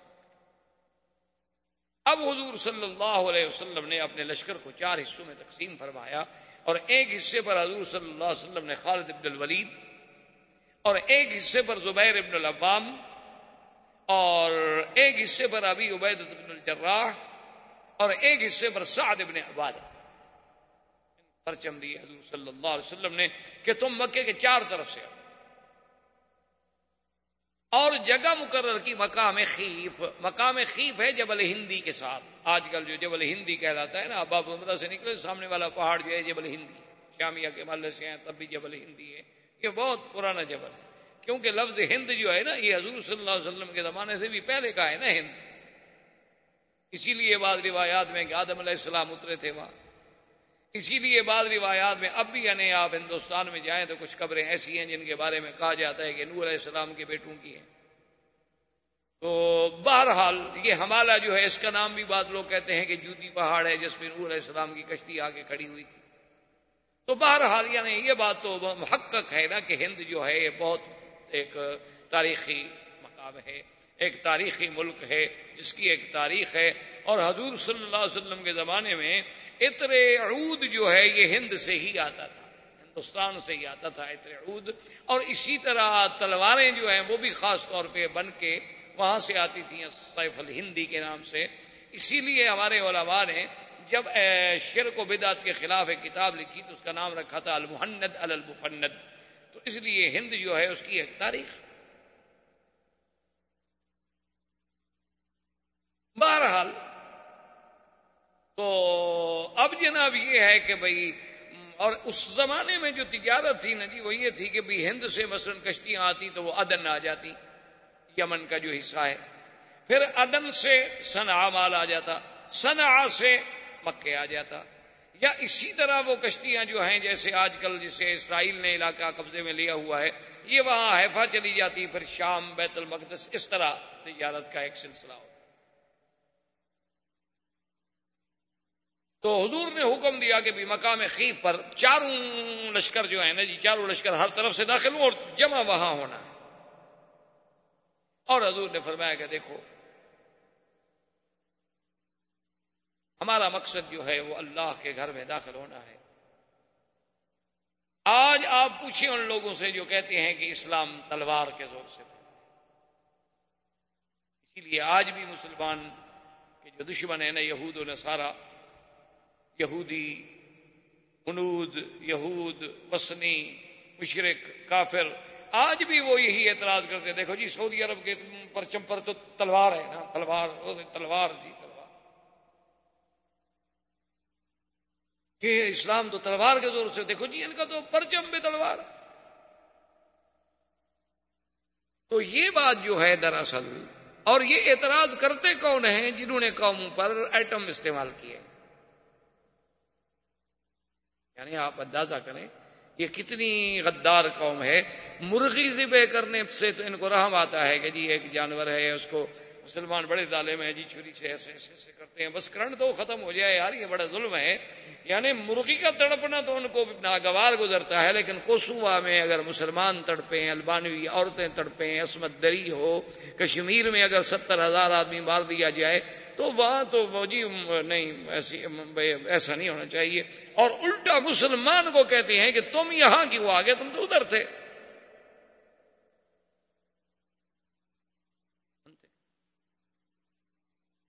اور چونکہ قوت ابلاغ ان کے ہاتھ میں ہے، جتنا دنیا کا جدید الیکٹرانک میڈیا ہے، وہ کفر کے ہاتھ میں ہے۔ ہم مسلمانوں کے پاس کیا ہے؟ ہمارے پاس تو یہی ہے کہ شام کو وی سی آر چلا کے کوئی فلم لگا کے بیٹھ گئے، بس دیکھ لی۔ ہمارے پاس یہ ہے۔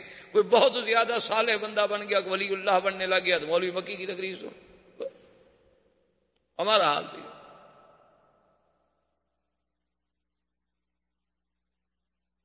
یعنی عجیب انداز ہے۔ آپ اندازہ فرمائیں کہ ابھی آپ نے پڑھا ہوگا کہ اتنا ناٹو نے کتنے بم برسا دیے، کل تیرہ ٹینک ان کے تباہ ہوئے۔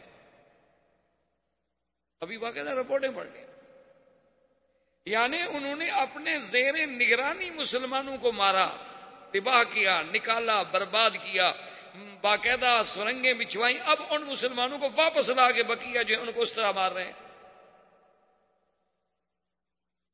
اور دیکھیں پیار کتنا ہے۔ ساتھ کہتے ہیں کہ بھائی، البانوی مسلمانوں، آپ کے ساتھ واقعی بڑی زیادتی ہوئی ہے، لیکن اب اگر وہ سرب آئے نا، ان سے تم زیادتی نہ کرنا، ذرا پیار کہا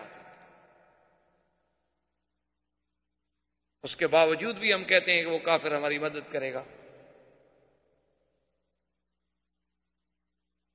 اللہ اکبر۔ اور قرآن کھولیں تو تمہیں سمجھ آ جائے کہ قرآن کیا کہتا ہے۔ اللہ فرماتا ہے اب تغون العزہ ان سے کافروں سے تم مدد لے کے غلبہ حاصل کرنا چاہتے ہو۔ ان سے مدد لو گے یہ آئیں گے، تمہاری ٹیکنالوجی میں مدد کریں گے۔ ان العزت اللہ خبردار۔ عزت میرے ہاتھ میں ہے، ان کے ہاتھ میں نہیں۔ اور یہ تمہیں عزت دیں گے۔ لا تتخذ الکافرین اولیاء من دون المؤمنین۔ خبردار کسی کافر کو اللہ کے ایمان والوں کے سوا کبھی دوست نہ سمجھنا اے عندهم العزت فان یعنی آپ حیران ہوں گے، آپ ان کو بلائیں، آپ ان کو بتلائیں کہ کیا ایمان سے کہیں کہ بلال پہ جو ظلم ہوا، سہیب پہ جو ظلم ہوا، خباب پہ جو ظلم ہوا، عمار پہ جو ظلم ہوا، سمیہ پہ جو ظلم ہوا مسلمان مہاجرین حبشہ پہ جو ظلم ہوا، مہاجرین مدینہ پہ جو ظلم ہوا پھر یعنی حضور مدینے چلے گئے، ساڑھے چار سو میل دور چلے گئے، پھر چین نہیں لینے دیتے، پھر عہد میں آگے لڑے، پھر خندق میں احزاب میں ساری دنیا کی فوجیں لے کے آ گئے۔ ایمان سے کہ آج ان کو حق نہیں پہنچتا تھا کہ ایک ایک بچہ اڑا دیتے۔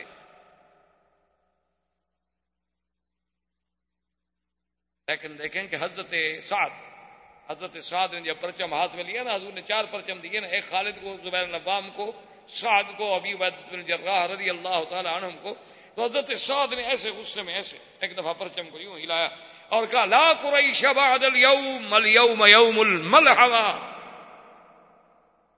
نے کہا، صحابہ تیار ہو جاؤ، آج کے بعد قریش کا بچہ نظر نہیں آئے گا۔ اور آج دن ہے، آج دن ہے، ہم اپنے خون کا بدلہ لیں گے۔ حضور نے فرمایا، ٹھہر جاؤ۔ فرمایا، پرچم واپس کر دو۔ یہ دین تلوار سے پھیلا ہے۔ حضور نے فرمایا، سعد کیا کہہ رہے ہو؟ الیوم یوم الملحمہ؟ نہیں، الیوم یوم المکرمہ۔ آج عزت کا دن ہے، تکریم کا دن ہے۔ الوم عز قریش۔ آج اللہ قریش کو عزت دیں گے۔ علت نہیں۔ ہم کسی کو ذلت دینے کے لیے تو نہیں آئے۔ ہم تو عزت دینے کے لیے۔ واپس کرو پرچم۔ پرچم واپس کیا، لیکن دیکھیں حضور صلی اللہ علیہ وسلم کی فراست آپ جانتے تھے کہ سعد تو انصار کا سردار ہے، اگر اس سے پرچم واپس لے لیا ہے ہم نے، تو انصار کے دل پر تو چوٹ لگے گی نا۔ تو حضور نے فوراً اس کے بیٹے کو بلایا، کیسے اپنے ساتھ کو پرچم دے گا؟ سیاست مدن پر کتنی نظر تھی میرے نبی کی، صلی اللہ علیہ وسلم۔ آج تو آپ دیکھتے ہیں نا، الیکشن کوئی ہار جائے، ایک آدمی مر جائے، میں نے تو پھر جو سمجھدار پارٹی ہوتی ہے، اس کے بیٹے کو ٹکٹ دیتی ہے تاکہ پھر وہ ایشو بن جاتا ہے نا انتخاب میں کہ جناب وہ ان کا تو حق تھا نا جی۔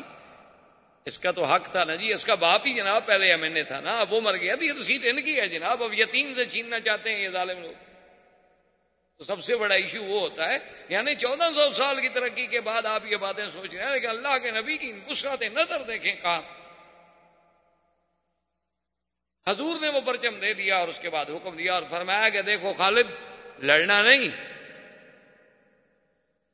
من القصلاح فلہ امان، جو ہتھیار ڈال دے امان، من اغلق بابہ فلہ امان، من دخل دار ابی سفیان فلہ امان، من دخل المسجد الحرام فلہ امان۔ آپ نے فرمایا جو ابو سفیان کے گھر میں داخل ہو امان، مسجد میں داخل ہو امان، ہتھیار پھینک دے امان۔ اپنے گھر کا دروازہ بند کر دے۔ امان بوڑھے کو امان، عورت کو امان، بچے کو امان۔ اللہ اشرتن فرمایا صرف دس آدمی ہیں جن کو امان نہیں ہے۔ باقی سب کو۔ اور آپ نے فرمایا، صحابہ بلو انہم وجدتم واللکین تحت استار الكعبت فقتلوہم اگر وہ دس آدمی کعبت اللہ کے خلاف کے نیچے بھی گھس جائیں تو پھر ان کو وہیں بھی قتل کرنا ہے۔ ان کو پنا نہیں ان میں کون تھا؟ ایک اکرم ابھی جہل کا بیٹا۔ اور ایک صفان ابن امیہ، اور ایک عبداللہ ابن سعد ابن ابی سرا اور ایک ہند زوجت ابی سفیان۔ ابی سفیان کی بیوی جس نے حضرت حمزہ کا کلیجہ چبایا تھا۔ حضور فرمایا، ان کو نہیں یہ تو اگر کعبہ شریف کے خلافوں کے نیچے بھی چھپ جائیں، ان کو وہی مار دیں۔ اب سارے کافرے بڑھ رہے ہیں امان امان امان امان تو سارے مکے میں امان امان ہو گئے۔ صرف خالد ابن الولید جو ہیں، یہ جس طرف سے آ رہے تھے، اس لڑکا، وہ علاقہ شاید ابھی آپ لوگوں نے مکے میں رہتے وہ دیکھا ہو، جس کو ابھی آپ شیب عامر کہتے ہیں۔ جب آپ یعنی غزہ میں جائیں، آگے جفالی جفالی سے پھر آپ رائٹ پہ جائیں، تو شیب عامر شیب عامر سے جب آپ جائیں گے تو آگے علاقہ ہے ملاوی جسے کہتے ہیں۔ اس ملاوی کے تلے سے جب چڑھائی سے آپ اترے نا تو یہ جگہ ہے، اس کا نام ہے خندامہ اس جگہ پر جب آئے تو اکرما نے کیا کیا کہ بیس، پچیس، پچاس آدمی اکٹھا کر کے وہ اسی علاقے میں کھڑا گیا۔ اس نے کہا کہ دیکھو جی بات سنو۔ حضور نے امان دے دی ہے یا جو کوئی، ہم تو لڑیں گے، یا قتل ہو جائیں گے، یا کم از کم ہم زندگی میں جاگتے ہوئے نہیں دیکھ سکتے اپنی آنکھوں کے ساتھ کہ اللہ کا نبی مکے میں داخل ہو جائے۔ چلو، زیادہ سے زیادہ مر جائیں گے اور کیا ہم لڑیں۔ تو وہ پچاس سو آدمی لے کے وہیں کھڑے ہو گئے۔ اکرما اچھا خدا کی قدرت ہے، ادھر سے خالد آئے، آگے وہ ہتھیار لے کے کھڑا۔ احباب کرام، اس کے بعد اب آپ اس مبارک سلسلے کی سی ڈی نمبر چھبیس سماعت فرمائیں۔